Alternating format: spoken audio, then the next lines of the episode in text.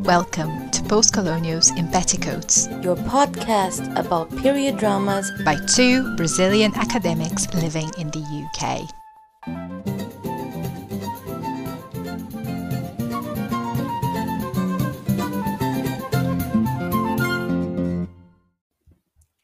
Hello and welcome to another episode of Postcolonials in Petticoats. Today we'll be talking about episode 5 of series 1 of Bridgerton. Woo-hoo. And I'm Deborah. I am Lucia. And we left off last episode with the duel and an agreement of marriage between Daphne and Simon. An agreement with many, many air commas. Yeah. So we start the episode with Daphne back home, frantic, hot and bothered, now engaged to Simon. Yes. With Lady Bridgerton sporting a hangover, fun times. Which I love. It's just so funny. Love Violet with a hangover. And she is super shipping Daphne and Simon from the start. So when she hears that they're engaged, she's like, yes. But then also when she hears, because Daphne wants a special license because she's aware of the possible scandal, wink wink, she is aware of the scandal. Lady Violet's just is like, oh, but it's very normal, these things happen before marriage when a man likes a woman, you know, your father and I. And Daphne's like, la la la la, I don't want to hear it, I don't want to hear it. But the whole thing with Daphne's engagement and the news that she's getting engaged to Simon and not the prince makes Lady Bridgerton's hangover disappear. She's like, I will go down with this ship, you know. And she's super into it. And the thing was when so Violet thinks that they have done the deed. The actual deed. Yeah, or at least something they cannot come back from. but snogging, I don't know enough about the society of the day, I think Violet kind of thinks that she doesn't need that much of the birds and the bees conversation, which will happen later on. Yes. So that also explains why she's so completely clueless, Daphne, because then Violet kind of assumes that she knows more than she does, that she has done more than she has. So, and she's only been kissed. Yeah, nothing actually has happened. Yeah, you know. So there's a little nod, as I said, Lady Whistledown nods to Scandal, you know, another Shondaland series, which I love. Yeah, and I believe there are other nods and other references throughout the show, which is super clever. I haven't seen all of Shonda's shows, so I'm sure I'm not catching them all, but there are loads, just like Pokemon. There are lots, and you can catch them all. but you know, so we just to say that Eloise is being a dick again because she says she's grateful she's not Daphne, and then it's like, girl, yes, sure, you can be grateful you're not Daphne, but your sister is doing things that then you won't have to do, and you should be a bit more empathetic towards her. It's still, yes, and also I think Eloise kind of suffers. She has not been introduced to the concept of a more intersectional feminism. And when I say this, is not just regarding race and class, but even within her own class and how you expect. She is only feminist for herself. Yeah. She's at the moment. She doesn't really understand Daphne. She doesn't understand why Daphne wants what she wants. She's very, very young, which I guess plays a part here. That's why, I think the expositions that her character does kind of annoy me a little bit more, because you know that in reality she's too young, too naive, and not intersectional, quote unquote, intersectional enough, you know. So yeah, well, she doesn't care about anybody else apart from her, from her own issues and trials and tribulations, which aren't many compared to other women, as we have seen in this show. So are you just raising flags, or you're also actually being feminists in your daily life, in the way you act towards other women and you empathize with other women? So that's kind of but that's just a little bit, because Eloise is not a big character in this episode. But then obviously they want to hurry to get married so that to avoid a scandal, to quash all possible gossip. But at the same time, then marrying in a hurry like also brings so I don't get the question mark, like puts a question mark on it, right? Yeah, so like what, you know, you're doing all of this to get rid of a scandal, but then getting married in rush is already... At the same time, because at the same time it's very confusing, because at the same time, well, now you're married, so you're not, so scandal's not going to befall you in that regard, but being married so quickly could raise eyebrows, and it does but that now it's too late to have a so I think then we have to close the chapter of the prince, and this is what we do here. We have a last we see the prince again with Daphne, and he comes to see her. He has heard the gossip, he has heard the news that she is engaged to the Duke. And poor Friedrich, I cannot say his name properly, but poor prince, he is so lovely. And he's just like, oh, are you sure? Are you doing this from like of your own will? Like you're not being forced into it. And it's very, very lovely. And she's like, oh, like, I'm sorry. And then he's like, no, there was no promise. But I did feel that we had an understanding. Yeah. So he just, clarifies everything. And that's, and his reaction is really... he's not awful about it. He's actually quite nice. Justice for Friedrich, poor guy. Yeah, when he tells the queen about it as well, the queen is mad at him because he's not marrying Daphne, because Daphne is the one that she chose to be like the incomparable of the season. Yeah. And he's just like, well, she doesn't want me. She loves someone else. Like just, I'm gonna go back home. Bye. I'm gonna do my thing. But yeah, anyway, I'm glad that he didn't get with Cressida either. So Daphne. Yes, maybe he'll come back. Maybe there's an opening for him to come back. It'd be nice. At some point, I would love to see him back. The poor guy. And on the other side, the flip side of the coin, we have Simon really very much struggling with the turn his life has taken, which is his own fault, by the way. Yeah, he's the only one to blame for. You don't go into mazes with unmarried ladies at parties. Yes. If you don't want things to happen. And this is not even the first time he did that, going into gardens and mazes. It's not the first time. Daphne either. So it's like, didn't you learn your lesson? Like, didn't you punch this Clearly guy? Not. He punched Burbrook and caused Burbrook to be angry and vengeful. So, I mean, he caused his own... Yeah. Doing dodgy things in secret can always bring about bad consequences. But what I find is like I kind of knew, I hadn't read the book, but when I saw this episode first time, I kind of knew that it wasn't an impossibility to have children. It was because he wouldn't have like was he tested like in Regency England? That's not that. Really he says that when we have the flashback with his father when his father dies and he tells his father. Is this has happened already? Hasn't it? Or am I? Yeah.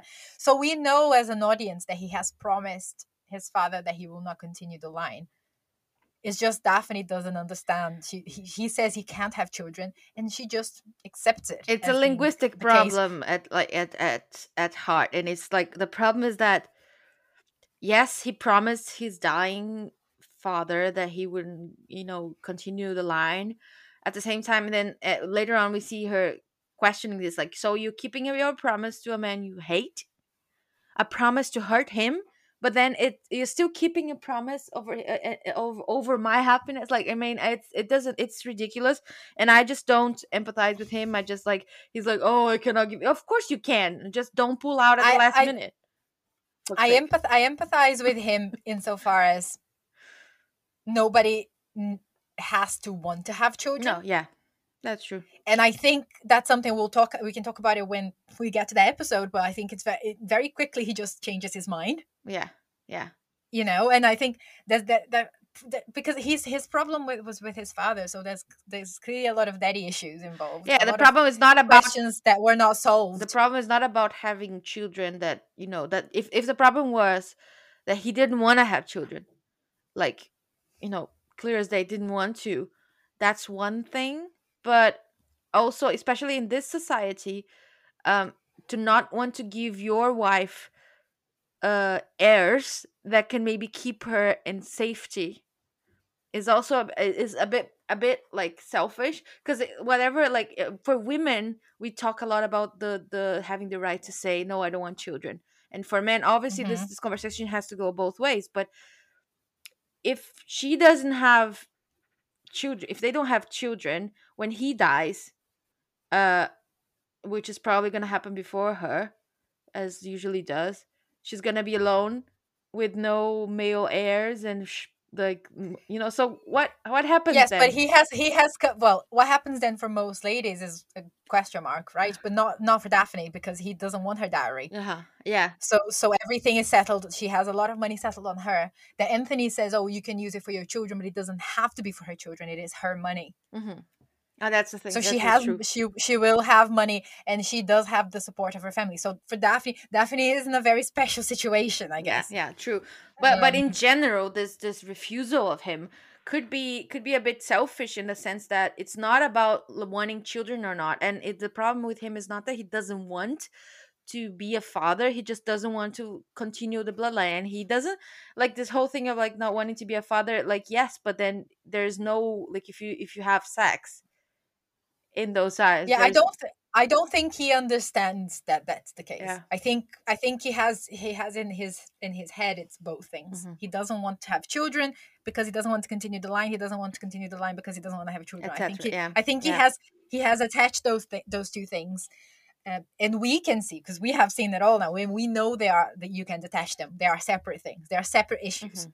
But he doesn't realize that. I think that's possibly also the fact that he's worried that he will be like his father. Yeah. Yeah, I think there's many things that could be playing on his head. Whilst Daphne has had a very loving family and she remembers her father, he has terrible memories of his father, and he doesn't remember his mother, so he doesn't really have this kind of father figure to like inspire him and to aspire to be like. You know, he doesn't. Yeah, that's often the case. But at the same time, I know people who've had abusive childhoods, and you know. That all they want is to have a family because they want to start again. So it's like a thing that, you know, he hasn't been able to see another option, because his answer to what happened to him is like, I had a shitty father, so I cannot be a father because I'm gonna be like him. For many reasons, yeah. But that's not really. It would satisfy my father if I continue the line. Like, his father's dead. Why does he care? Yeah, exactly. Yeah, so. But I guess our the way our mind works is not often simple, and from the outside it's very easy. Yeah, so we can judge a character, but it is interesting that the character can open up all these possible, like all these interpretations that we are. Yeah, I think it makes him very kind of well written in the show as well. And yes, so that's another thing. He says from the start that he doesn't want her dowry, which I think is such a big thing, and it's such a statement of saying she can be free and have her own money. Mm-hmm. Yeah, she is not a commodity. I'm not buying this woman. Mm-hmm. I'm not marrying her to have her money, which is very kind of romance novel to kind of show us that he actually appreciates her for who she is, not what she's bringing into the marriage. Yeah, and yeah, so we have. But he is very conflicted. We see him, and I think this is an expert now that we see him very conflicted about everything. He's like all mess and dark circles and withdrawn, and like his waistcoat is still on point, but he's a bit disheveled, and he's like it's just not in it, and it's a bit. So he. Like, guilty that he thinks he trapped her into a marriage that wasn't that's gonna make her unhappy, which is something that she asks herself, really, like, you know. Yeah, and she knows, like, as far as she's concerned at this point, he can't have children. Yeah, and she talks about this with her maid Rose. Yes. And they really have a close relationship, which is nice to see, this relationship between servants and maids, and you know, so like they talk about it, and Rose talks about an aunt of hers who is happily married, and they don't have children, and they lead a very happy life.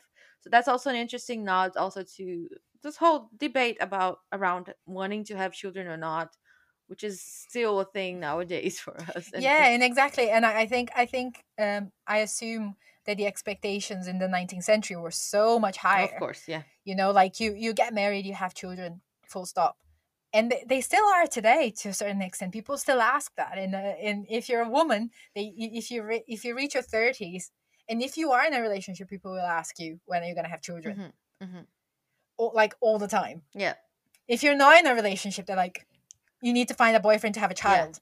Yeah. Which is so ridiculous. Like, it's like, we are more than this. I wonder if this is asked of men as well, because I don't think it is asked to the same extent. Mm-hmm. Oh, especially because men can have children much later. Like, they can father children much later. Yeah, that's the case in, I think, my family. What you know, the only thing my grandma wants is not necessarily that she's forced.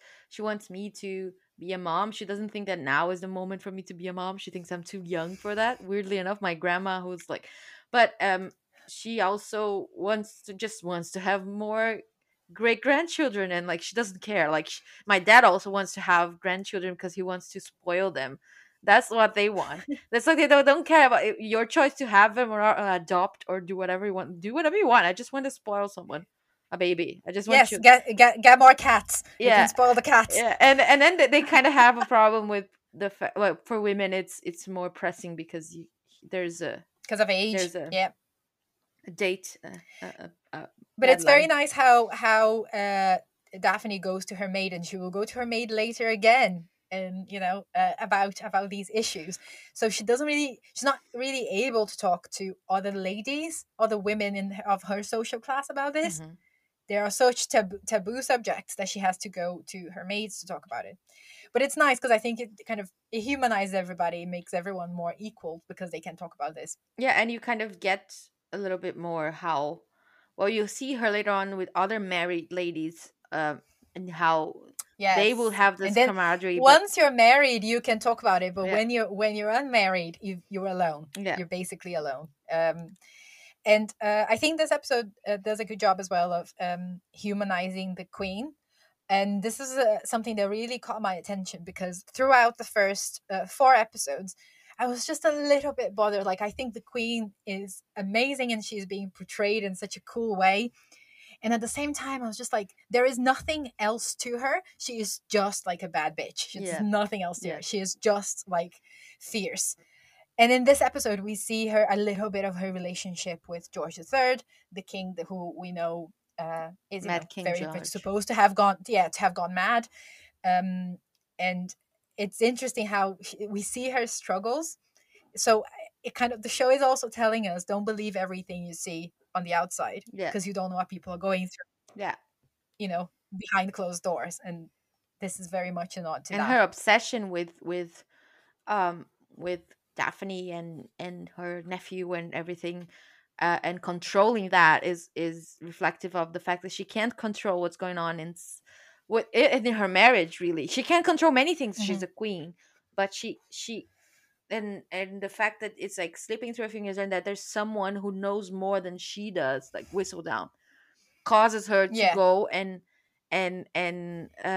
so they have a scene with that. She has a scene with Eloise, where she basically, you know, she tasks Eloise with finding out who Lady Whistledown is. So she's so obsessed with this controlling as well.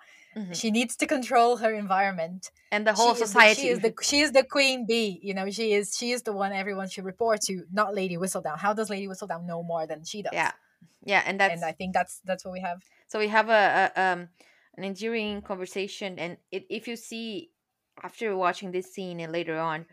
There's a scene before that, and like, I don't remember which episode, but when the servants come and say something about, oh, you want to tell her something? She's like, what is it? Is it something with my husband? Is whatever? And then they like, no, so go. Like it seems like she doesn't care, but then in this episode you see that she really does. But it's like stressful also to deal with that. It is stressful, and we also see a little more of her because let's go back. The special license they want so much is refused. Mm-hmm. And Daphne and Simon are forced to go on an audience with the Queen to ask for a special license, to plead with the Queen for a special license. And we see a lot of humanity there, both from them and from her. But I think, again, and this show, I love the fact that this show doesn't hide that it is an adaptation of a romance novel. It doesn't try to be what it isn't. Mm-hmm. In what sense? Because this is very I think there are many examples of that, but this is one of them. For example, they have to go to the Queen and plead their case, and Daphne starts, and she's a bit cold, and she starts, we want to get married because we love each other. She's very, she doesn't go into it, and then because it was love at first sight, she says, and then Simon. And obviously you expect that from your romantic hero. He just takes over and he explains, no, it wasn't love at first sight, but now, she's my best friend, and that there's a whole kind of beautiful love, like declaration of love to someone else, to the Queen, yeah. But for Daphne. Mm-hmm. So he talks about his love almost, it's in public. Can you be more public than talking about it to the Queen? Like, it was just talking to the head of state. So I think that's very kind of all kind of these bold movements are very romance novel like, yeah. And Daphne's just looking at him and thinking, "Wow, yeah." Like he says an important thing. It's friendship more than, and then it became something more. But it's also, but at the basis of it is the base of it. Yeah. So yeah. So I think also obviously the Queen is moved and convinced. And talks about the friendship and love and all that jazz, and they are married. They have a very. I love the wedding ceremony. It's very small, and as much as the ceremony is small, the party is big. Obviously, that has to be. It's like it was a bit triggering, because COVID. So when you see people like gathering together, you're like, "What are you doing? Where's your mask? Stop! Stay away from people." So that obviously COVID affected my entertainment. Our perception of reality when we watch TV is just going to move, change. Let us know if it's happened to you as well, because I think it's happened to a lot of people that when sometimes you watch TV and you see people close together and just like, what are you doing? Like, leave. What do you do? Go home. The wrongest gonna get you. Look, but like, where is your hand sanitizer? But it's like the thing is, in the beginning of the pandemic, this is just a small little detour. In the beginning of the pandemic, it was happening to me with everything that every like work of art that I consumed, like especially like books as well. Like the first time I read something at the after the onset of the pandemic, I was like, why? No, don't touch each other. No, hugs? What? And I was like, and then obviously I got used to it. Stop shaking hands. and with reading, I just got used to, I just, this is a whole other thing. My suspension of disbelief, and it's not that it affects my viewing that of like shows and stuff that much, but with movies and television and stuff, I still feel a little bit more influenced by this, because I guess because I've seen things that were filmed during the pandemic, and I've seen like things like I was like watching the UK RuPaul's Drag Race UK, and they had to stop filming and go back, and then I saw the little documentary they did with all like, the queens during lockdown, and they did vlogs and filmed themselves. So like you're aware of these things, you're aware that there are limitations to filmings of things that you're watching now. Whereas in books, mm-hmm. I don't know, I haven't gone and looked for books that were written about this pandemic, but I know there are. Yeah. But like, so it kind of makes a little bit of a difference in a way. But it's just like, yeah, with Bridgerton, I was like, it's easier because it's a whole other time. Yes, it's a different time. Yes. That's definitely true.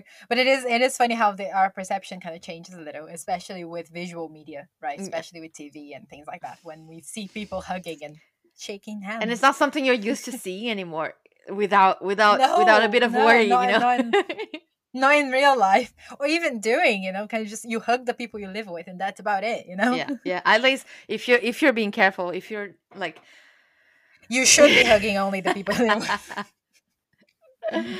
Let's just put it out there like that. And just I think just before we get to the main wedding party, I just want to make a detour, because it will be important at the wedding, mm-hmm. with a whole thing that like we have Marina and Penelope and Colin. So we have this this triangle. Mm-hmm. Marina is very much decided that Colin would be the perfect father for her child, which is not wrong. I'm sure he would be good at it, even though he's very young.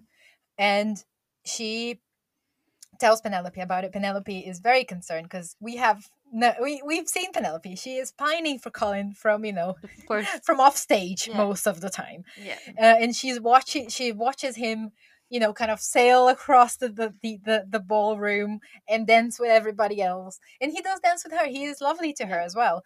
But he's clearly like in kind of besotted with Marina, and he wants, you know, and Marina wants to take advantage of that. And I mean, she's not wrong, because otherwise she's going to have to marry some weird old guy who wants to buy her like a horse. So I understand. And Pen says something to her like, you know, don't, but not with Colin. He's a good guy. And Marina's like, so do you want me to marry a bad guy who's going to treat me badly? And, you know, why can't exactly. Why don't I deserve a good guy?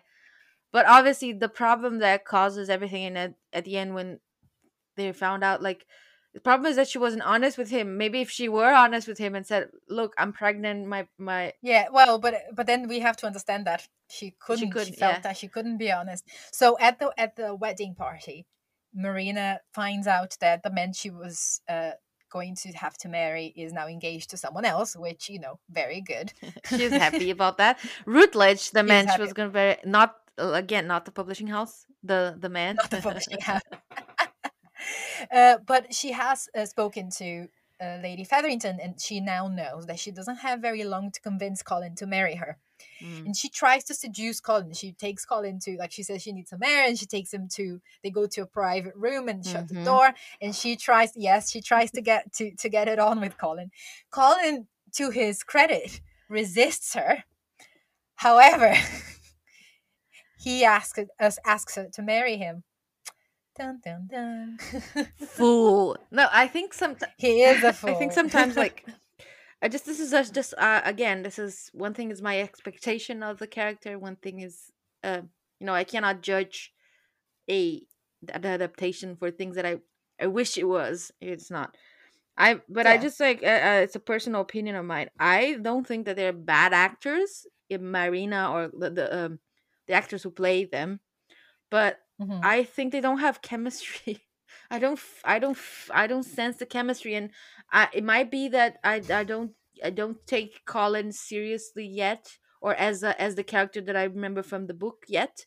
So, because the book starts on him a bit older and a bit more, you know, well traveled and known, and you know, he's a bit more, and he's then a more interesting character, and Penelope as well will be wiser, older, and more. So I don't, at the moment, I just feel like, I don't see the whole, when she tries to seduce him it's very staged, because, I mean, Marina, not the actress who plays Marina, but Marina is not a good actress necessarily. She's just a girl trying to trap this guy. But And she has motives. She's not doing it. She's not a gold digger. She's doing it because she needs to secure herself and her child somehow. Yeah. And she doesn't want to be with someone. And she's accepted that she needs to marry someone, but she doesn't really, and you know, in fairness, she doesn't want to marry someone terrible. Yeah. Yeah. It's just, I mean, I don't blame her. I wouldn't want to marry a publishing house guy either. Anyway, so I don't know why, like, it's a academic thing, because I see Routledge all the time when I'm like doing my references, and then it's a Routledge. So it's just when they said Lord Rutledge, I was like, yes, the publishing house, no, no, yeah. So we don't tell. So we don't know the. I mean, no, by we I mean the Ton doesn't find out about Colin and Penelope. Not Colin and Penelope. Colin and Marina just yet, because they decide not to tell anyone, because it's Daphne's day. That's what he says, and you know, fair enough. Yeah. It is Daphne's day, and they don't want to ruin it. I think that part of it is, so it's easier to break that engagement later on, because if they tell society, they will have a lot more, you know, trouble trying to break the engagement. Yeah, yeah. If it comes to it, Penelope is not very happy about what she sees is happening around her, and she wants to die, basically. She, you know, I wish I was dead, basically. That's Penelope during this episode, and you do feel for her, and she has watched, like, they essentially, I think that's what we are shown, that they have grown up together, the Bridgertons and the Featheringtons, kind of, you know, being neighbors and all that. And now she has to see the men she loves kind of falling for someone who she knows has a secret. And I mean, I don't think she means badly, at least not at this moment. But she is worried about Colin. Yeah. Which, you know, I can't blame her. I mean, she is that he's being fooled into this situation. If he likes Marina and she likes him back, but she knows that Marina, not that she doesn't like him, but she's doing that out of convenience and not out of love or like really liking him. Exactly. So it's more than convenience even. Like she is pregnant. Yeah. And honestly, as much as I totally understand why Marina has to do what she does, because I understand, I think I feel her plight, I feel for her. At the same time, it's completely unfair to Colin. Yeah, yeah, and knowing that he wants to travel, he wants to do other things, but yeah, yeah, because there's also again this double standard that Colin is very young, but he's not that young. He's like he's older than Daphne, and Daphne is getting married, but Colin is too young for marriage because men were expected to travel the world and go on their kind of the tour of the continent. You know, they were expected to do a lot more before settling down, whilst women were expected to marry at 17. Yeah, yeah, and it's so they. I was gonna say something about them and I forgot. What was that? Yeah, but like Pen also is seen by Colin and all the Bridgertons as a sister, so it's not that they don't care about her, but she's and getting out of the sister/friend zone is hard, and she's gonna have a rough climb for that one. Yes, but definitely. But that kind of sets the stage for what will happen in the next episodes and will happen in the next seasons. What is to come. Yeah, definitely. Another thing that I really like about, well, not like, I think that, caught my attention is one, Daphne and Simon are basically not talking to each other. They just kind of exchange glances during their wedding party. They don't talk to each other. And Lady Violet is like, need to talk to Daphne. I need to tell her a few things. Now is the time. Now is the time. It's not like I had her whole life to teach her things. I'm going to teach her everything I can in 10 minutes before she has to go. Also, before we start, talk about the scene. During the party itself, the reception, Daphne is a bit overwhelmed because everyone comes to her and talks about family, and she knows that, or at least she thinks that she's not gonna have one. So having to pose like that, and then people also talking about the wedding night, the queen saying that she was gonna enjoy the wedding night earlier. Yeah, but like everyone kind of hinting at that, and then they not really talking to each other. But then so it's very overwhelming, and then she leaves the room, and then we see them. Violet and Daphne together to talk about, the birds and the bees. But not really.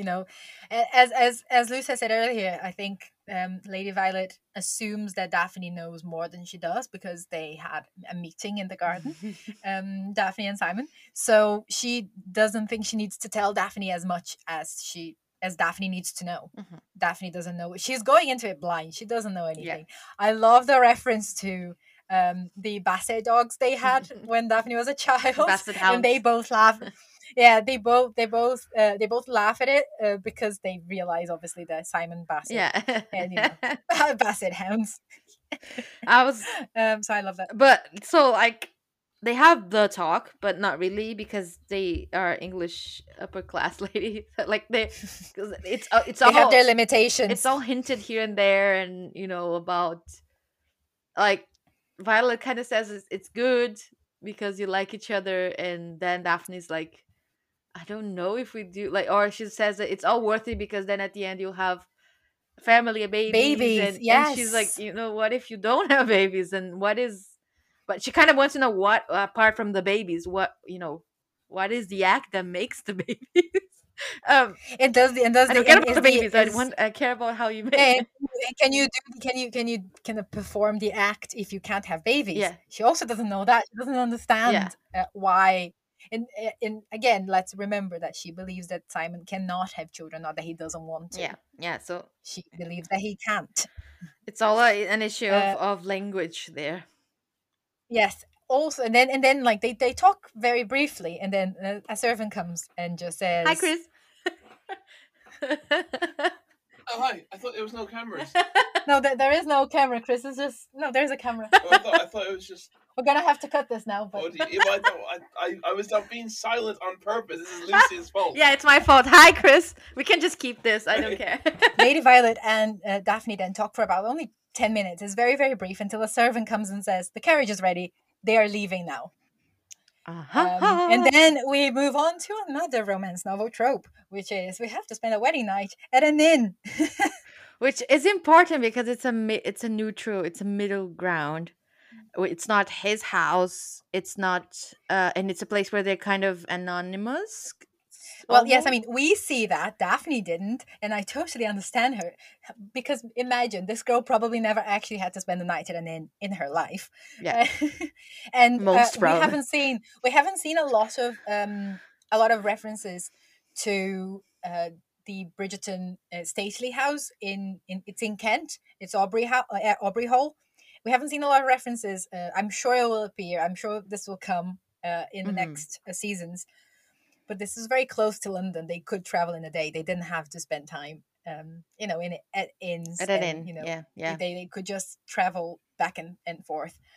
So she has this first experience on her wedding night, which, sucks. She's not super happy about spending her wedding night at an inn. And I think the problem really is that he failed to tell her, and he realized, obviously they are not communicating, and that's the bigger problem. The problem is not that there is a problem with spending it at an inn, because she has a lot of expectations about the wedding night, I don't know if she has expectations because she has no idea what it entails. But I think it kind of shows. It just portrays again how they are not talking to each other and they're not communicating, as you said. They're not, Yeah, that's the not. And I think that there was very much kind of again 19th century, like the men makes all the decisions and the woman just follows along. Yeah, and it's. Daphne's clearly not happy about that.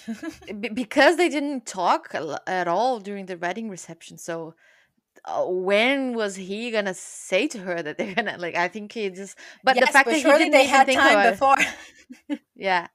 Well, so they go to an inn.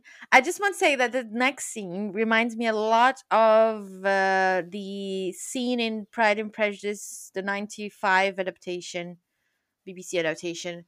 The scene where Mr. Darcy declares his love to Elizabeth. Not because... in no way is Simon saying anything Mr. Darcy-like, but I don't know, the mood and the room reminds me so much of that other scene. So I think it's very dark, isn't it? Because in the 95 adaptation, they are at Mr. Colin's house, I think. Mm-hmm. Yeah. It's all very dark, kind of wooden. It's all... Yeah, so this very strange, environment, and this weird conversation by the fire, and kind of not like misunderstanding each other, but because that's what happens, she gets angry because he's like, he says something about sleeping in the other room, and she's like, "What is that? Is this how this gonna be like? Is that what you expected?" And he's like, he didn't want to be like,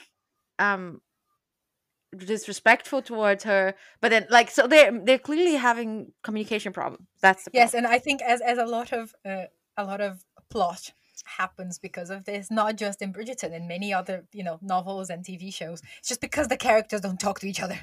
Just talk to each other. The amount of times I've been watching TV and I was like, if you just talk about it, it will not happen. I know there will be no episode if you talk to each other, because you just solve your problem in 5 minutes. But maybe it's for the best. Maybe the plot needs you to talk. You need to talk. It is interesting how avoiding conflict is what causes conflict, because people don't want to talk because they're... Yes, that's the moment. That was very deep. Yeah, no, but that's in life. Like, not talking about series, but about people's relationships and people's I know so many people who are like, I avoid confrontation, I avoid conflict, but then because you avoid it, you are causing the conflict. I hate confrontation, but definitely sometimes you do need to talk to people, because otherwise there's a lot unsaid and unresolved, and then This is true to my own like kind of thing, my own relationship with my friends and my like the way I sometimes avoid it. And I don't think of myself as a person who avoids conflict and confrontation, but I do. Like everyone does a little bit. But like this whole like running away from it that you just bury it deep, and then you at one point it will come out and will create a horrible conflict that you might not be able to solve. So it's like just talk. Maybe we've learned this from fiction. People don't talk about things, so we won't talk about things either. Yeah, but also we need to. Our poor therapists are trying to so hard. On the like, fiction is pulling you to one side, and then our therapists are pulling you to the other side. It's just because we get all the catharsis we need from fiction, so we don't actually have to talk about our real life problems. Yeah, true. True that. Guys, so, we're not actually saying this, okay? Okay. Back to the fiction. They are talking and they are like kind of misunderstanding each other and like, you know, I don't know, I know you don't care for me, but at least you could like pretend, blah, blah, blah. And he's like, I burn for you. And this is the burn. This scene, I think, is used to convince people to watch Bridgerton if they haven't. It's used as it's the poster scene of Bridgerton. Like if you want to say, oh, what's this show about? It's about burning. Well, I mean, it's a bit like, it's funny that Daphne thought that he didn't, because I fuck a lot, even though she doesn't know what fucking is. They do. A lot, so he clearly burns for her. This is our attempt to not swear on this out of the window. Yeah. Well, I there are studies saying that people who swear are smarter. So there you go. This is true. Also, if you're watching Bridgerton, you probably are of a certain age. Yeah. Don't watch Bridgerton if you're. I don't know, or do maybe? I don't know. Yeah, I don't know. Who cares? Anyway, they say when I end up like Daphne. Yeah, exactly. That it's educational, really. Apart from the fact that it is educational, and let's talk about that. It's interesting how it's the sex scene that follows. Like they burn for each other, so they're gonna basically take each other's clothes off. But in a nice little polite English way, they do that, and it's it's based on like it's from the female gaze. So you see his butt, you see him undressing, but like filmed from below. So it's kind of like she's lying on the bed and he's undressing in front of her. It's tasteful. It's very tasteful because that's usually they focus on the woman's body. Mm-hmm. Getting dressed, and you don't see. Yeah, I just must say you don't see Daphne's nipples, and that's new, girl. That is new. That is new, and that's well thought of because also because it's a bit taboo. But I just get a bit annoyed at sex scenes always being about the woman undressing and the man being just thrusting something, not even caring enough to. So it's really nice, and it's a service to the audience who likes to see. But I think also, and this is the most kind of controversial part of it, and it's something that I had a friend of mine ask me about, like what I thought about it, and I think this is an issue. This is an issue with some romance novels. I think some of them do address it on the page. And Bridgerton, I think, tries to address it, but doesn't really do it. Mm. Maybe because, again, it's this alternative reality where this is not a problem. Mm-hmm. But Daphne, this girl who knows nothing about what's about to happen, just does it. And everything happens very smoothly. Mm-hmm. Yeah. And life. When it doesn't usually in life. But, I mean, it's a thing.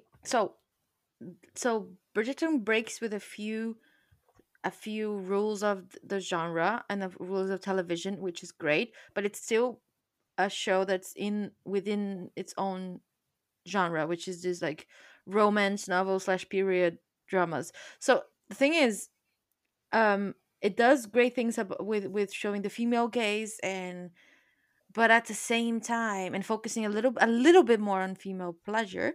But at the same time, it does like It's not. It does focus a lot more on it. You could. It's say. Not honest enough about. It's like still. It's still like you're still all wearing rose tinted glasses. You know. Yeah, I just. And everything is perfect. One thing that annoys me a little bit is that, for example, in fiction in general, on TV and movies and stuff, and we are all a little bit influenced by that. Let's be clear, like, but whatever you watch, if it's porn, if it's like regular shows where there are sex scenes, sex is never fun. Sex is always like serious, and it's quick, and it's like about a we have a goal, and we have to reach the goal. And that's a very masculine way of thinking about sex, and not even masculine, it's just like the way fiction does that.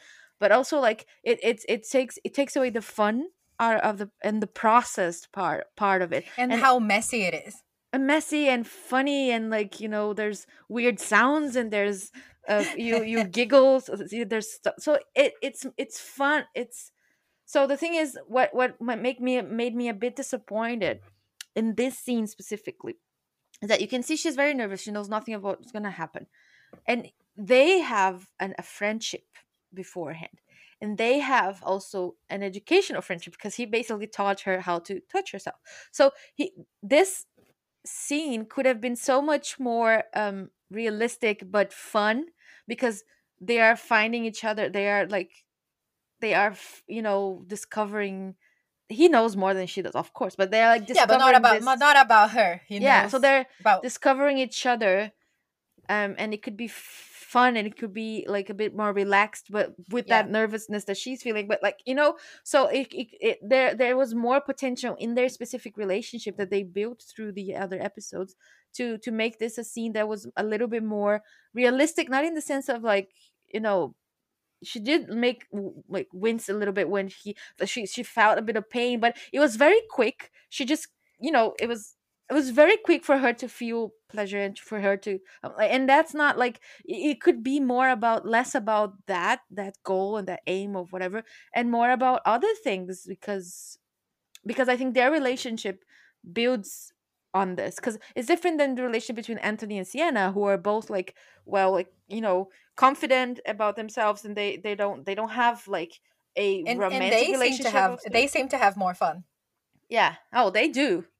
But again, if you think about the fact that they don't actually have this kind of commitment, and, you know, kind of friend, they have a friendship, but it's different. It's not at the same level. They're not as close to one another and as Daphne and Simon are. So you would have expected more from the scene with Daphne and Simon. So they had an opportunity to make the scene a bit more, because they even have like an intimacy. Coach, I think. Coach and whatever, and oh, I just realized one thing. We talked a lot about their sex scene, but we just realized we completely missed talking about Benedict's orgy. Oh my god! Yeah, so just quickly, because we are running out of time. This is an addendum. An addendum that's quite important. I mean, the Oscar Wilde character takes Benedict into his den of pleasures. Yeah, and it's the same place. So if you remember in the previous episode, he has gone to Bloomsbury to, you know, kind of meet all the artists in the community and the painters and, you know, the poets. And in this scene, we see another. It's not all about making art. Or, I mean, it is, maybe, I don't know. Well, there's, art with what canvas and what... Well, it's kind of like...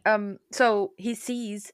Benedict is flirting with Madame Delacroix, who is also hanging out there, which is important to note. So she's like part of that world. And they are about to get it on. And he opens the door.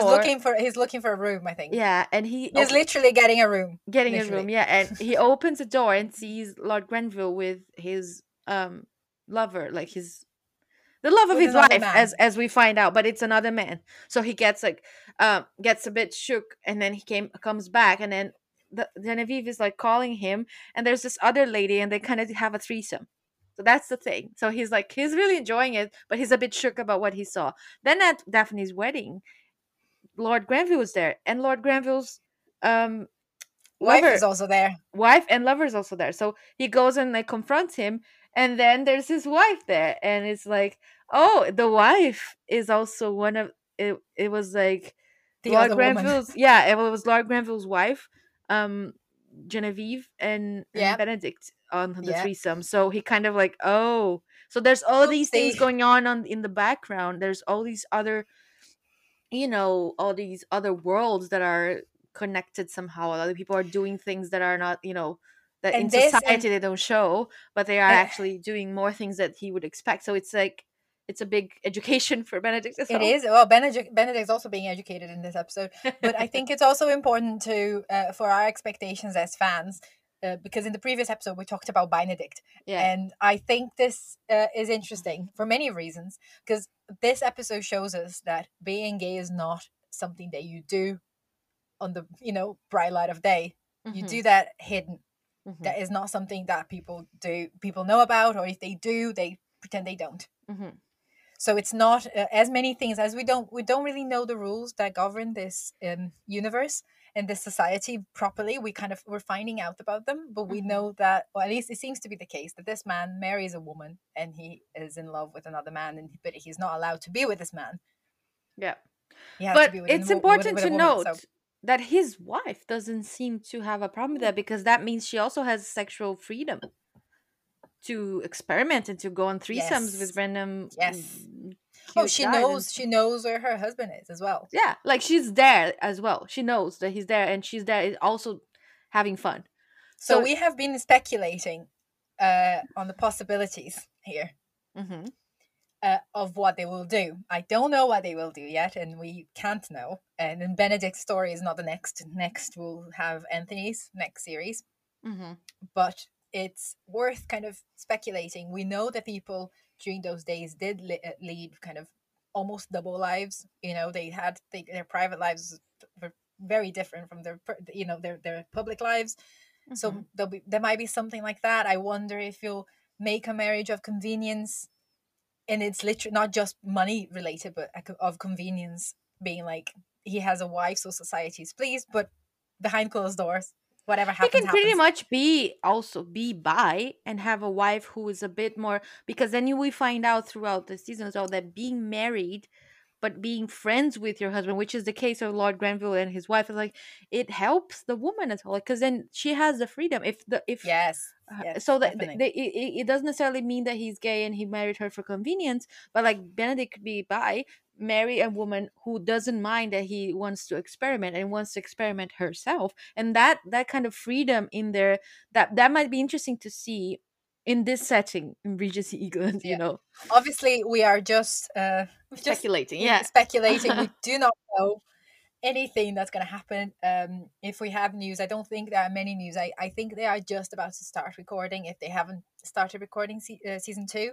So yeah, so they should be shooting it at this, like, some point in this next year, and this year that's this year, I think. Yeah, I know that. I know. I saw Nicola Coughlin saying that they're doing fittings, and they're, you know, getting the wigs and the dresses and all that. Okay. So they should start soon, hopefully. Yay. Corona permitting. Yeah. So let's see what will happen then with the sorry for this detour, but like I thought we had talked enough about the final scene of the Simon and Daphne, and we will definitely talk about Simon and Daphne again, because, you know, from next episode onwards. Yeah.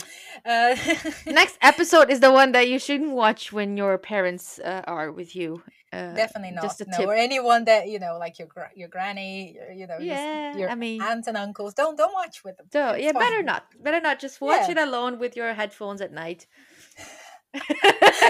Might be a better true. Yeah. True.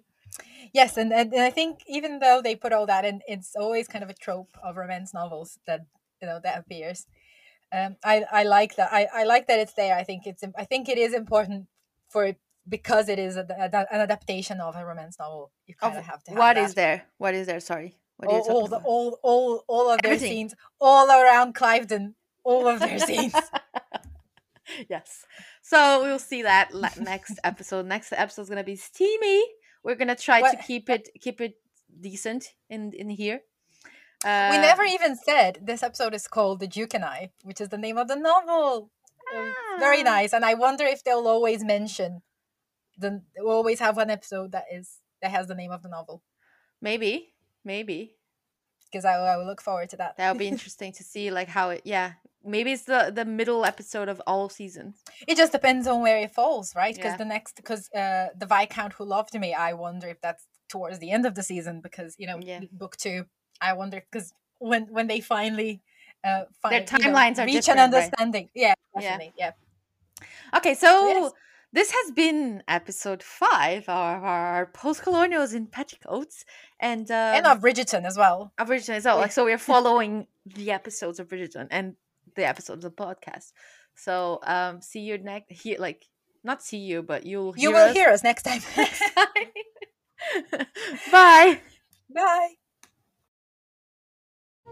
You've been listening to Postcolonials in Petticoats, where we dissect period dramas, old and new. Thanks for joining us. Until next time.